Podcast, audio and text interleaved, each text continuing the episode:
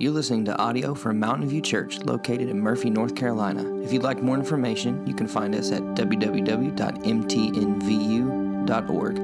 or on Instagram and Facebook at Mountain View Church NC. If we've learned anything so far as we've examined the first three chapters, it's been this life is hard. Life is hard. But Solomon's going to tell us in chapter 4 that real friends can make a real difference. The problem is, many people don't have real friends, which can make real life that much harder. Now, Solomon knows this. And Solomon would have us learn what it means to be and to have real friends with whom you and I can navigate life under the sun, life that is both mist and a mystery, as we've already discussed. To that purpose, Solomon writes in chapter 4, beginning in verse 1, under the inspiration of the Holy Spirit. Again, I saw all the oppressions that are done under the sun, and behold, the tears of the oppressed, and they had no one to comfort them. On the side of their oppressors, there was power, and there was no one to comfort them. And I thought the dead, who are already dead, more fortunate than the living who are still alive. But better than both is he who has not yet been born and has not seen the evil deeds that are done under the sun. Then I saw that all toil and all skill and work come from a man's envy of his neighbor. This also is vanity and a striving after the wind. The fool folds his hands and eats his own flesh. Better is a handful of quietness than two handfuls of toil and a striving after the wind.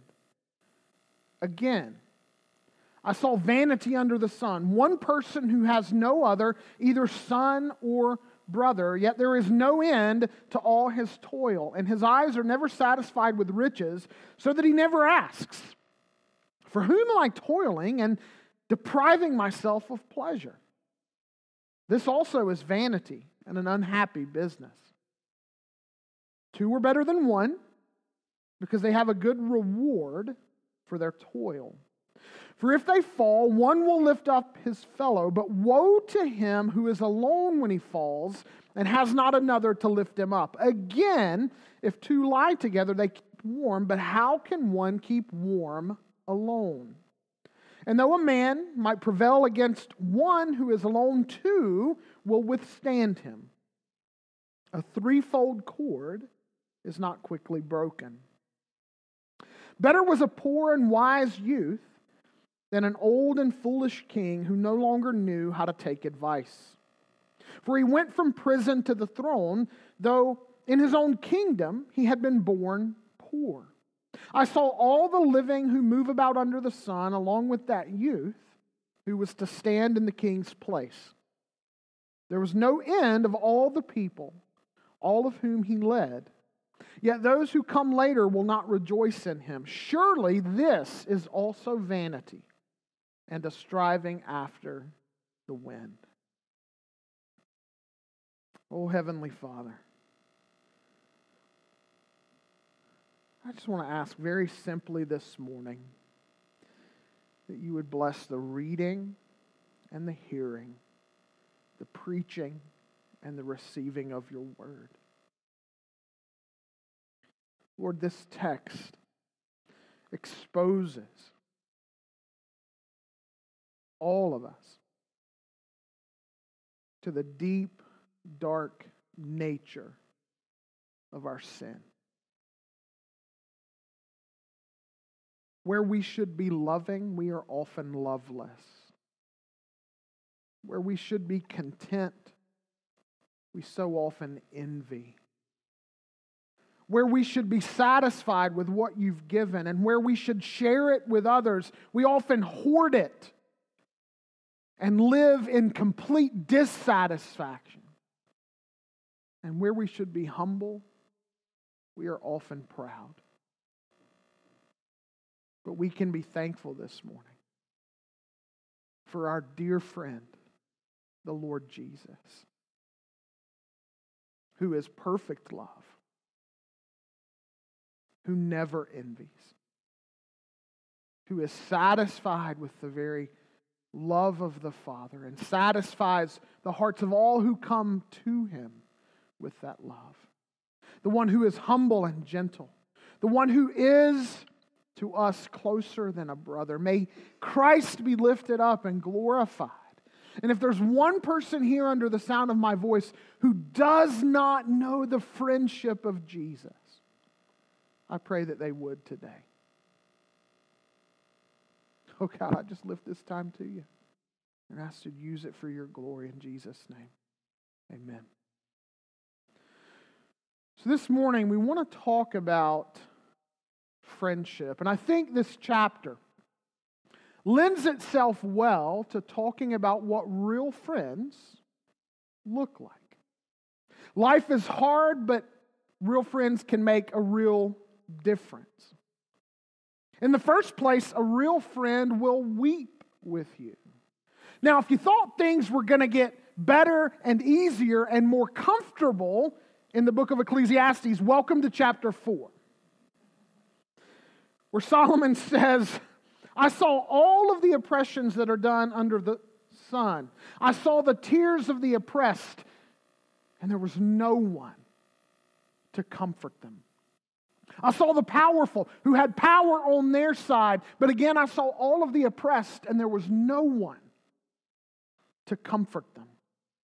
In this broken, twisted world, human beings who themselves have been broken and twisted and corrupted by sin, often do horrible things to one another. There was a 60 year old man who was left by his son on the floor in the same place that he had fallen for two weeks. When paramedics arrived to help him up, he had been laying in his own waste for so long that his skin came away from his body and he had to be wrapped in burn garments. There was a toddler who died after two weeks suffering with her wounds after her mother placed her under a scalding shower as a form of punishment and did not seek medical help for the child during that two week period of time. You and I need to know that the Christian faith is able to look at these things and is able to look at the world in which we live and agree with Solomon that this world can be a horrible and terrifying place because of human sin. We're capable of unspeakable things, aren't we? Solomon goes on to admit here in the first paragraph that if there's anything that comes close to the unspeakable things like these. It's the pain of having to bear them all by yourself. Of having no one to come alongside you and acknowledge the pain that's often associated with living and suffering in a sin sick world. Notice twice Solomon says that those who are oppressed, afflicted, have no one to comfort them.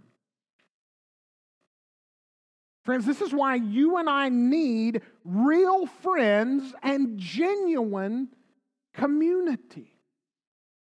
Solomon writes in Proverbs 17, verse 1 A friend loves at all times, and a brother is born for adversity. J.C. Ryle, the 19th century pastor, said, This world is full of sorrow because it is full of sin.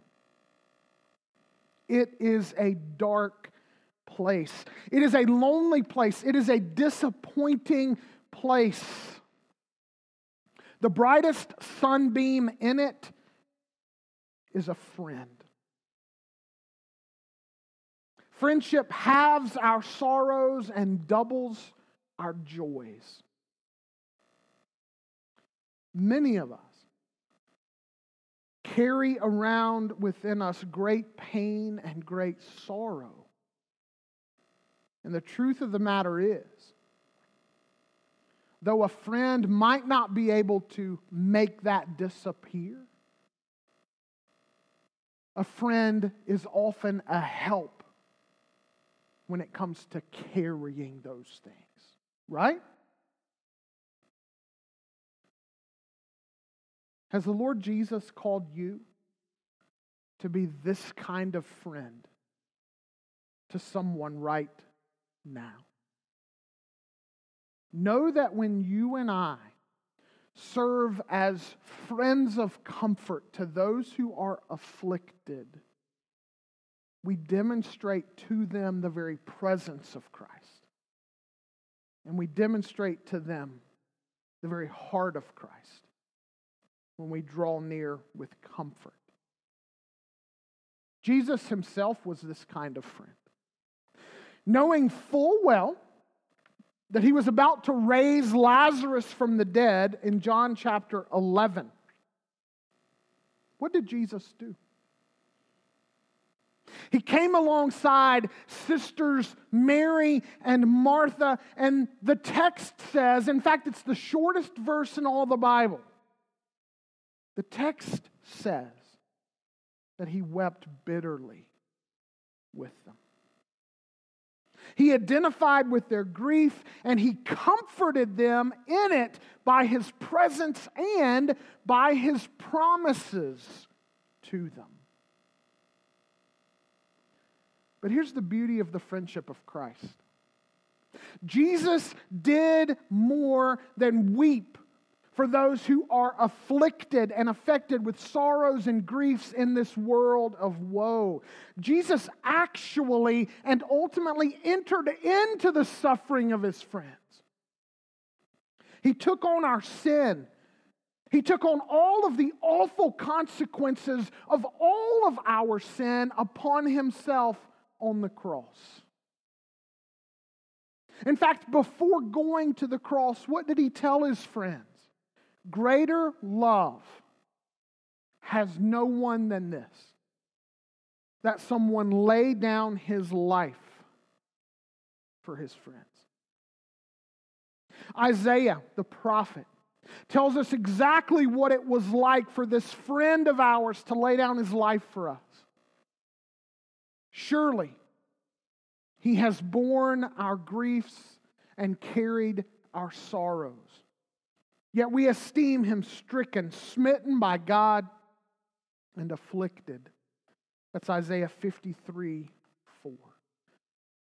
Friends, this morning, Solomon would remind us that a good friend can comfort us in our hurt and in our heartache when we are afflicted and affected. But only one friend only one friend has ever been able to pick up and carry your afflictions. And that friend is Jesus. Are you grieving this morning?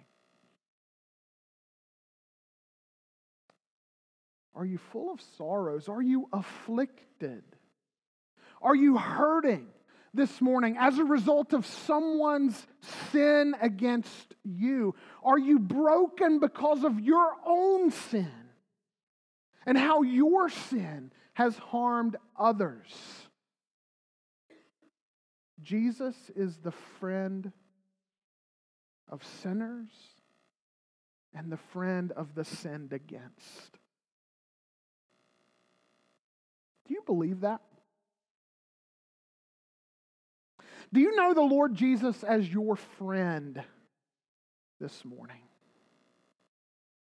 Now, we don't use that language much anymore, but the Puritans of the 16th and 17th centuries talked of the friendship of Christ a lot.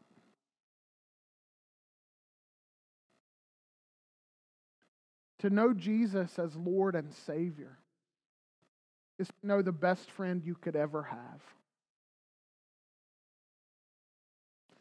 A friend who understands more than you and I could ever know what it means to live in a world weighed down by the woe of sin. It's like the hymn says, What a friend we have in Jesus. All our sins and griefs to bear. Life is hard sometimes unspeakably hard. Friends who are present in the hurt and in the heartache with a warm embrace and wise, comforting words are good. Because they can demonstrate to us the presence and the promises of Christ. Secondly, a friend won't only weep with you, a friend will expend his energy for your good. Look at verse 4. Then I saw that all of the toil and all of the skill and work come from a man's envy of his neighbor. Now, Solomon makes a pretty sweeping accusation here. He uses the word all. And he indicts all of us under these words. Everyone works, everyone employs their skill and their energy because everyone is jealous of everyone else. At the bottom of the human heart, in other words, in terms of our motivational structure, is this desire to be better than the next guy, to prove ourselves to ourselves and to others that we are enough. Once again, this is a really strong indictment of the sinful nature of the human heart. Apart from Christ, really, everyone does what they want to do because everyone wants to be better than everyone else. Now, notice what Solomon goes on to say. He says in verse 5 the fool folds his hands and eats his own flesh. In other words, there are some people who work themselves to the bone because they want to be better than everybody else, because they care for no one but themselves. On the other hand, there are some people who are lazy because they care about no one but themselves. What they don't understand and what Solomon so skillfully describes is that their laziness will lead to their own what? Destruction. That's what he means when he says the person folds their hands and eats their own flesh. So, what's the solution? Solomon says in verse 6 Better is a handful of quietness than two hands full of toil and a striving after the wind. In other words, it's better to have something in your hands, so it's better to work than to be lazy. But he says it's better to have one hand full and the other hand open. So that you not only have enough to provide for your own needs, but to do what? Help others. Jesus was a faithful worker. Have you ever thought about Jesus expending his skill and his energy? In John 5 17, Jesus answered those to whom he was talking, My Father is working until now, and I am working. And why did he do this? He did this for our good. Mark 10 45. Even the Son of Man came not to be served, but to serve and to give his life as a ransom for many. So, those who are united to Christ by faith, for those united to the one who expended his energy and his very life for our good, you and I are also empowered to expend our energy for the good of others, for the good of our friends. Ephesians 4:28 says let the thief no longer steal but rather let him labor doing honest work with his own hands so that he may have something to share with anyone in need. The answer to envy is not to stop working, because work isn't bad. Work is a created good. The answer is to be transformed by Jesus, our friend, into people who use our hands for the good of others,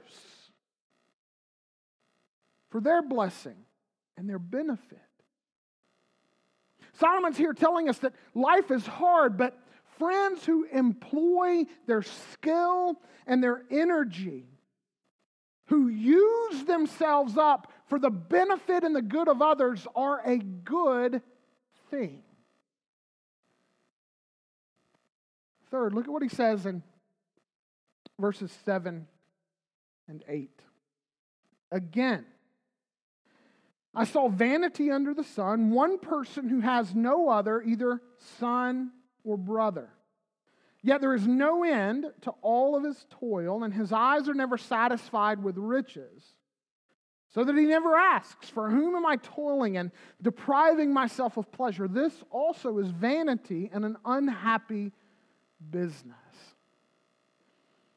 A friend will also share his successes with you.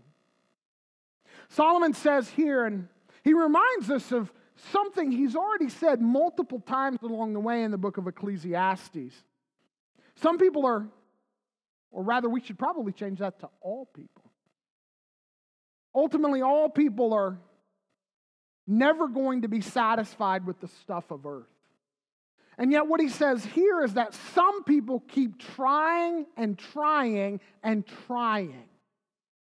And yet, they are never satisfied with the amount, the amount of stuff they have, so they keep on working in order to afford and obtain more stuff. The problem is, people who live like this never take time to actually enjoy the things that they have. They're completely driven by discontent. And because they are so driven, Solomon says that they actually have no one to enjoy these things with. You see, in our broken world, where people search for meaning and significance and satisfaction in the stuff of earth, this kind of thing actually has something of a diagnosis. It's called workaholism. The idolatry of work. Yet again, Solomon here exposes the wickedness of the human heart. Some people sacrifice others on the altar of power. Some people sacrifice others on the altar of possessions. Solomon's telling us here that you can actually work your way all the way to the top only to find yourself there all by yourself. You left your spouse behind, no time for her. You left your kids behind, no time for them. You left your friends behind, no time for them. You, in fact, left life behind, no time for that. You know what the irony is? Solomon says, You've always got your nose to the grind, and you don't ever stop to think about whether or not it's all worth it. That's what he says. He says this type of individual never asks, For whom am I toiling and depriving myself of pleasure? This type of person never stops to look around long enough and ask the very simple question What am I doing? What's all this for? Who is all of this for? Is this worth it? Now, the answer in the text, if you've been working through Ecclesiastes with us, is simply it won't ever be worth it. It won't ever satisfy. And no matter how much you attain, no matter how many storage units you fill with stuff, one day somebody's going to open it and go, This is nothing but junk. Right? Look, here's the point. Some people are lazy and they need to work more. Yes. Others are slaves to work and need to be set free to enjoy God's good gifts with good friends. Life's blessings are meant to be enjoyed and shared, not hoarded. Have you ever thought about the fact that the Lord Jesus is a friend who lavishes his people with his successes? Think about our friend Jesus. He freely reveals the heart of the Father to us. In fact, he says to his disciples that he holds nothing back. Look at John 15 15. No longer do I call you servants, for the servant does not know what his master is doing. But I have called you what? Friends. For all that I have heard from my Father, I have made known to you. Jesus, in other words, did not consider the exclusive relationship that he shares with his father something to be held on to, something to take pride in, something to withhold from everybody else so that he could say he was different. No, what did he do? He opened up his heart and he said, Everything that the Father has given me, I now give to you. Second, Jesus, our friend, longs for us to be with him where he is, that he might share with us his glory. Listen to what he says in John 17 24. Father, I desire that they also, whom you have given me, may be with me where I am to see my glory that you have given me because you loved me before the foundation of the world. Jesus not only wants to share the heart of the Father, he wants to share with his own people the glory that he's been given in his very presence.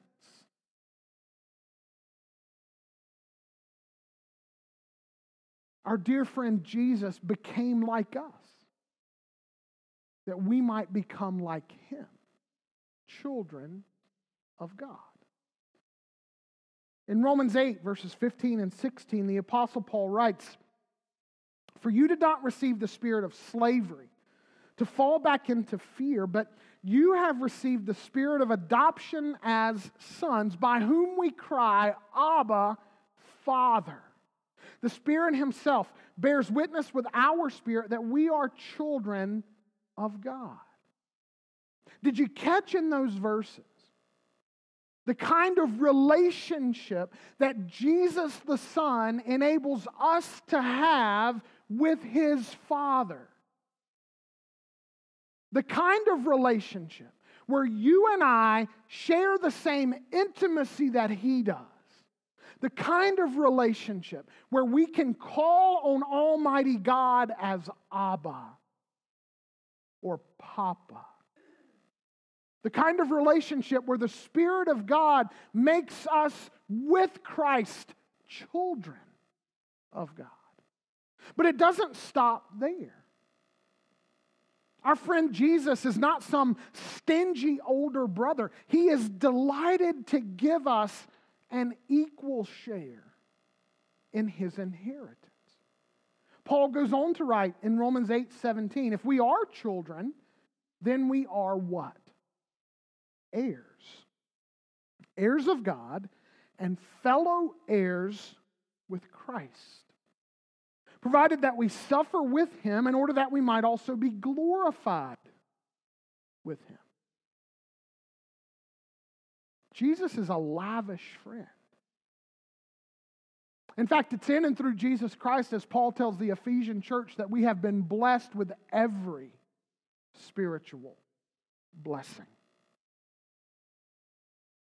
You know what? It cost Jesus everything to bestow those blessings upon us. And he's delighted to do it. He's delighted to do it. Jesus is not a cold hearted friend. He's not a friend who stands at a distance and expects us to make the first move before he does. In fact, he came to us in the midst of our sinful, poor, miserable, wretched condition.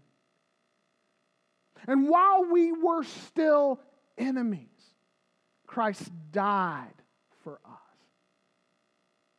In our poverty, he gave everything so that in his giving of everything, we might become wealthy beyond imagination.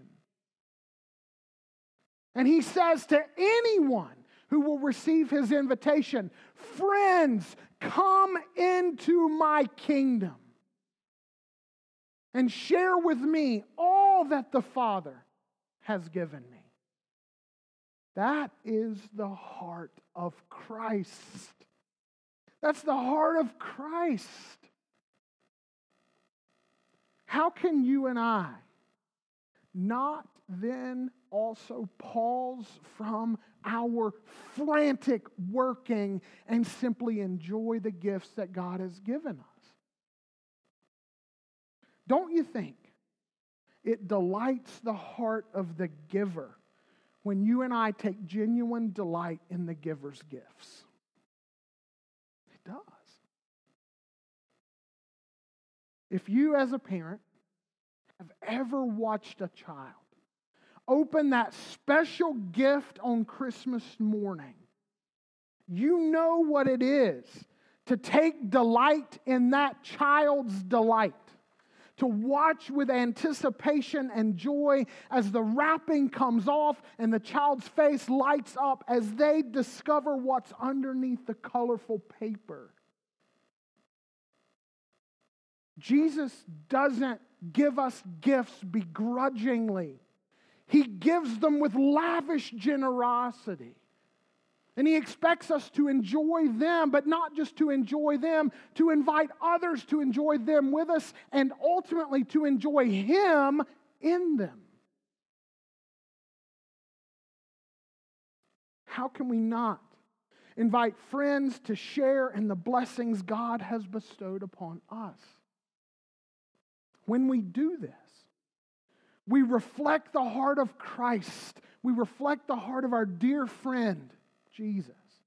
Look, if nothing else, okay, this should give you and I an excuse to gather with friends around a good meal and simply enjoy the immense blessings God has bestowed upon us. Life is hard. But friends around fire pits with s'mores in hand and smiles on faces are good. Those things are good.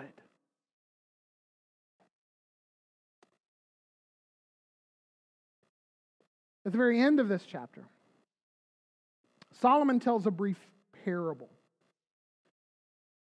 And the parable has an essential message, okay?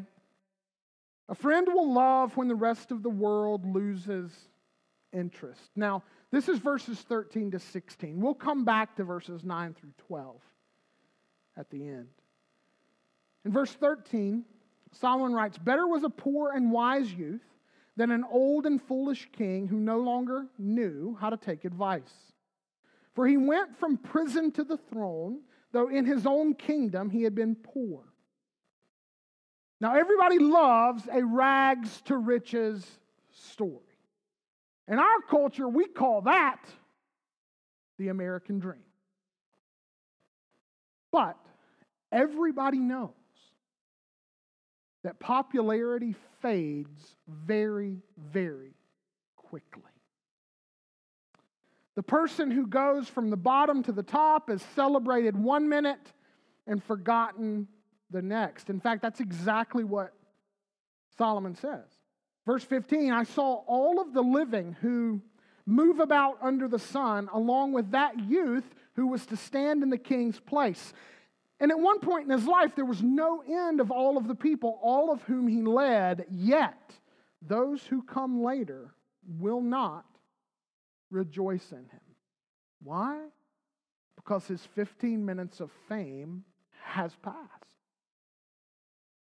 And those who come after won't remember his rags to riches story, nor will they celebrate it. In fact, if you're part of our culture, you and I will be on to the next rags to riches story.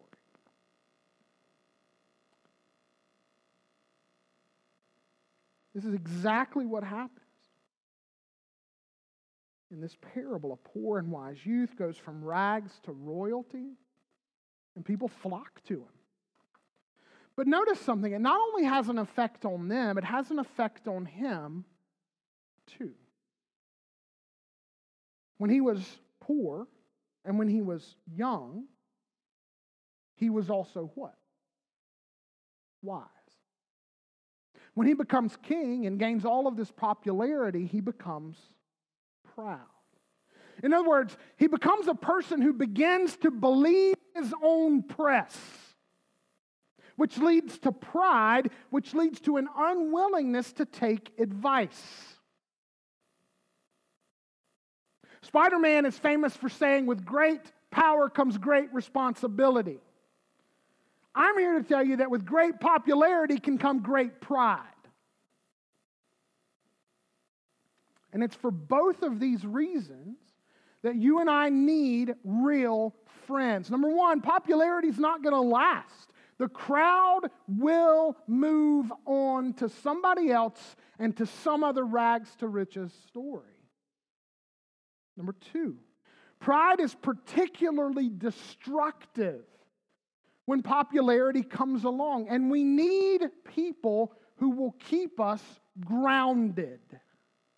You and I need people who will speak the truth in love to us and remind us of who we are and whose we are. The question is always will you and I listen to them? when they try to bring us back to earth.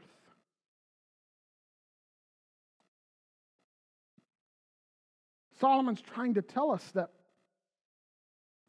the people who are real friends are the people who will be there when the camera lights turn off, when there's nothing in it for them.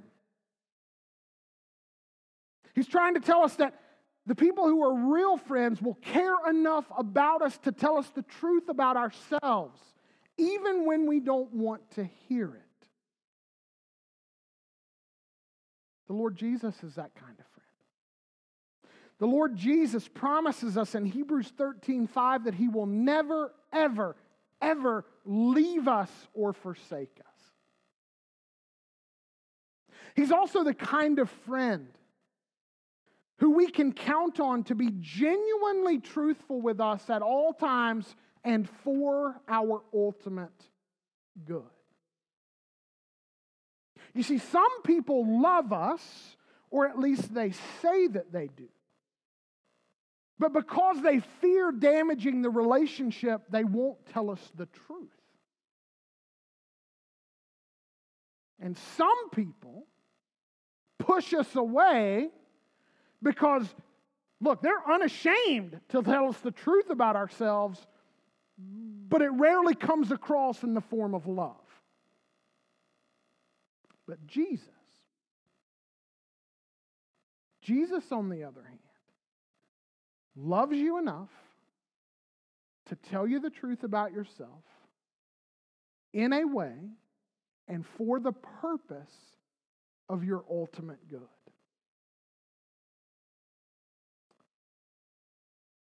Finally, in verses 9 to 12, Solomon reminds us that a good friend is a gift. A good friend is ultimately a gift from God. He writes, Two are better than one because they have a good reward for their toil. In other words, a friend is a gift from God for work. You, you and I have probably all had the experience of trying to accomplish some job by ourselves and finally giving up and calling in reinforcements and finding the job to be much easier with help. After all, many hands, what? Make light work. A good friend is good for work. But notice what he goes on to say.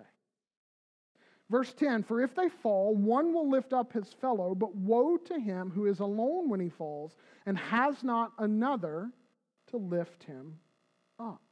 A friend is a gift from God for woe, for hard times, for difficulty. Remember the verse from Proverbs I quoted way back at the beginning. A good friend, a brother even, is born for adversity. I hope you have some of those people in your life that you've been able to call on, or you could call on today if you entered into a deep, dark period of adversity and you know beyond a shadow of a doubt that those friends would lift you up and strengthen you and simply represent Christ by their presence with you. In verse 11, Solomon writes again, if two lie together, they keep warm, but how can one keep warm alone?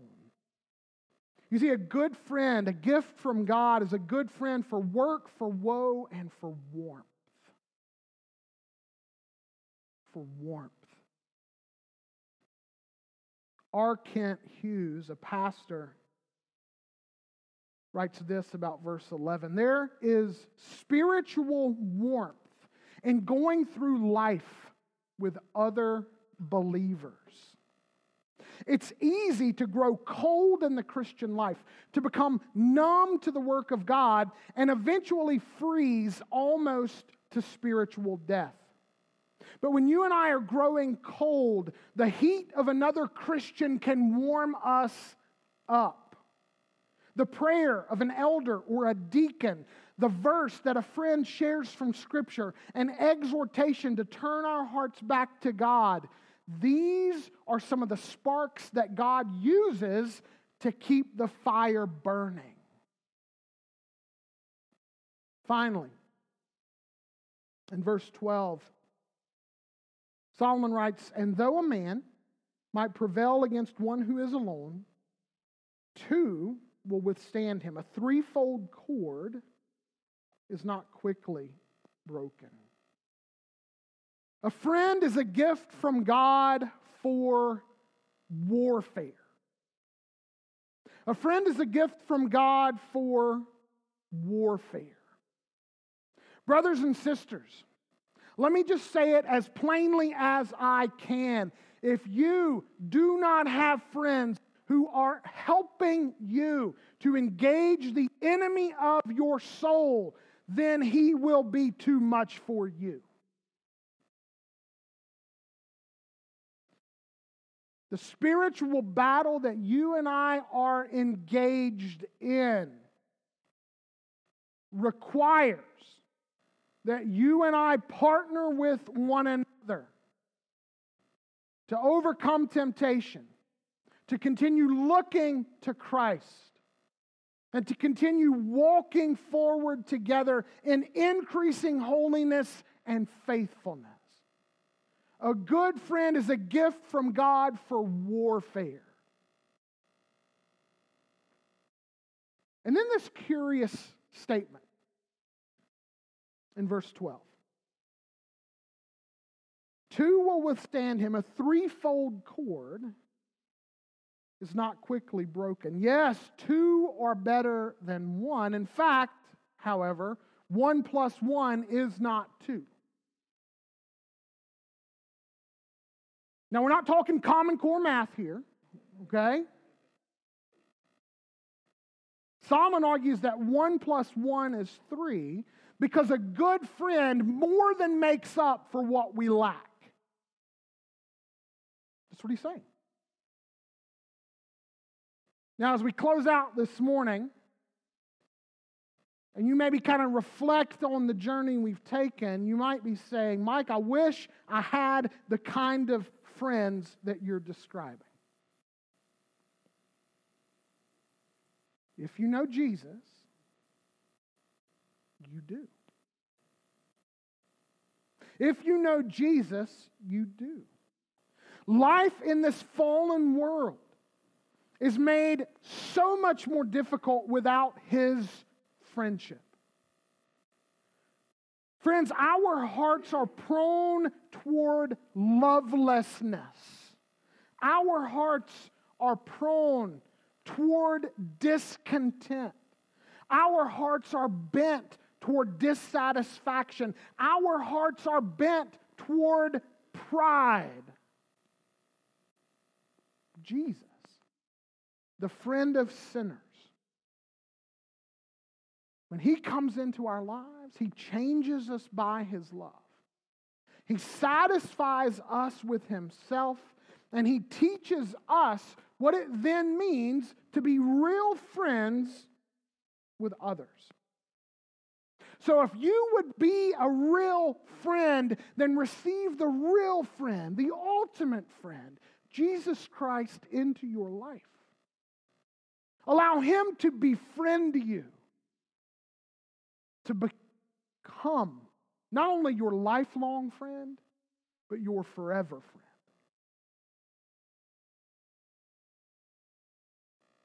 And then allow Him to begin to mold you and shape you into a friend who rejoices with those who rejoice and a friend who weeps with those who weep. Let's pray.